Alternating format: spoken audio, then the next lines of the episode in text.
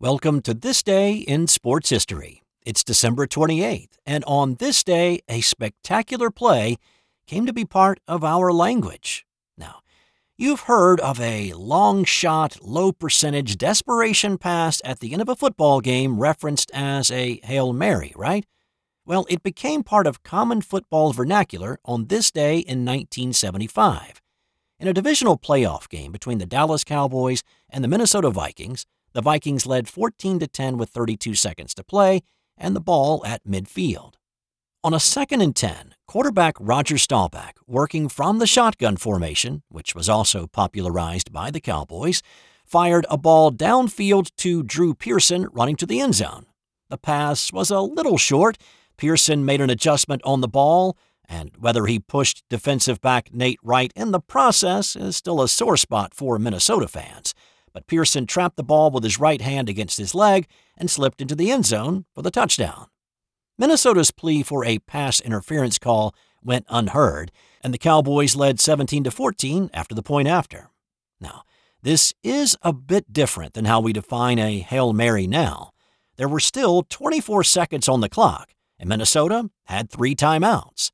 But Fran Tarkenton couldn't lead the Vikings downfield to return the favor, and the Cowboys won the game to advance to the NFC Championship game. Talking about the dramatic play after the game, Pearson was quoted as saying the chances on a play like that are slim and none. Head coach Tom Landry said, Our only hope was to throw it up there and hope for a miracle.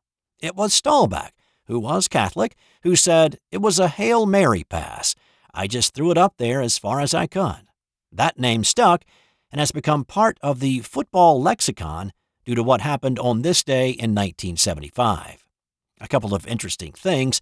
The more impressive play on the day was actually earlier in that drive when the Cowboys converted a 4th and 17 with a Staubach to Pearson connection along the sidelines. If that doesn't happen, is Hail Mary even a term we use today? Possibly, but it may actually reference something entirely different because the term Hail Mary was used much earlier to describe a different football play. In a 1922 collegiate game between Georgia Tech and Notre Dame, the Irish actually said a Hail Mary in the huddle prior to scoring a six yard touchdown run. Later, they did the same thing before scoring another six yard touchdown, to which a player said after the game, That Hail Mary play is the best play we have. So, a little better marketing back in the 20s and Hail Mary may have become the term for a six yard touchdown run rather than a desperation heave as time expires. Also on this day in 1958, the so called greatest game ever played, featuring the Baltimore Colts and the New York Giants in the NFL championship game. It was the first championship game to go to sudden death overtime. The Colts won 23 17 as 45 million people watched it on their new televisions. An interesting fact about the broadcast, though NBC lost the feed from the stadium in overtime. However, a supposed drunk fan wandering onto the field delayed the game long enough for NBC to reestablish connection and broadcast the dramatic ending for television viewers. It was later learned that the drunk fan was actually an NBC production assistant delaying the game intentionally.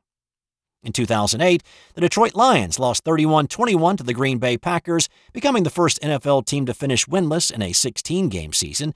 That regrettable mark has since been equaled by the 2017 Cleveland Browns.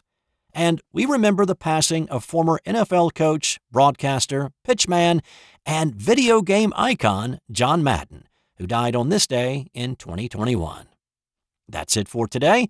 Thanks for listening to this edition. If you have a moment, rate, review, and subscribe. It's the best way to help this podcast be seen by others and grow. Check out the show notes for other ways to help out if you would like. Have a great day, and I'll have more tomorrow on This Day in Sports History.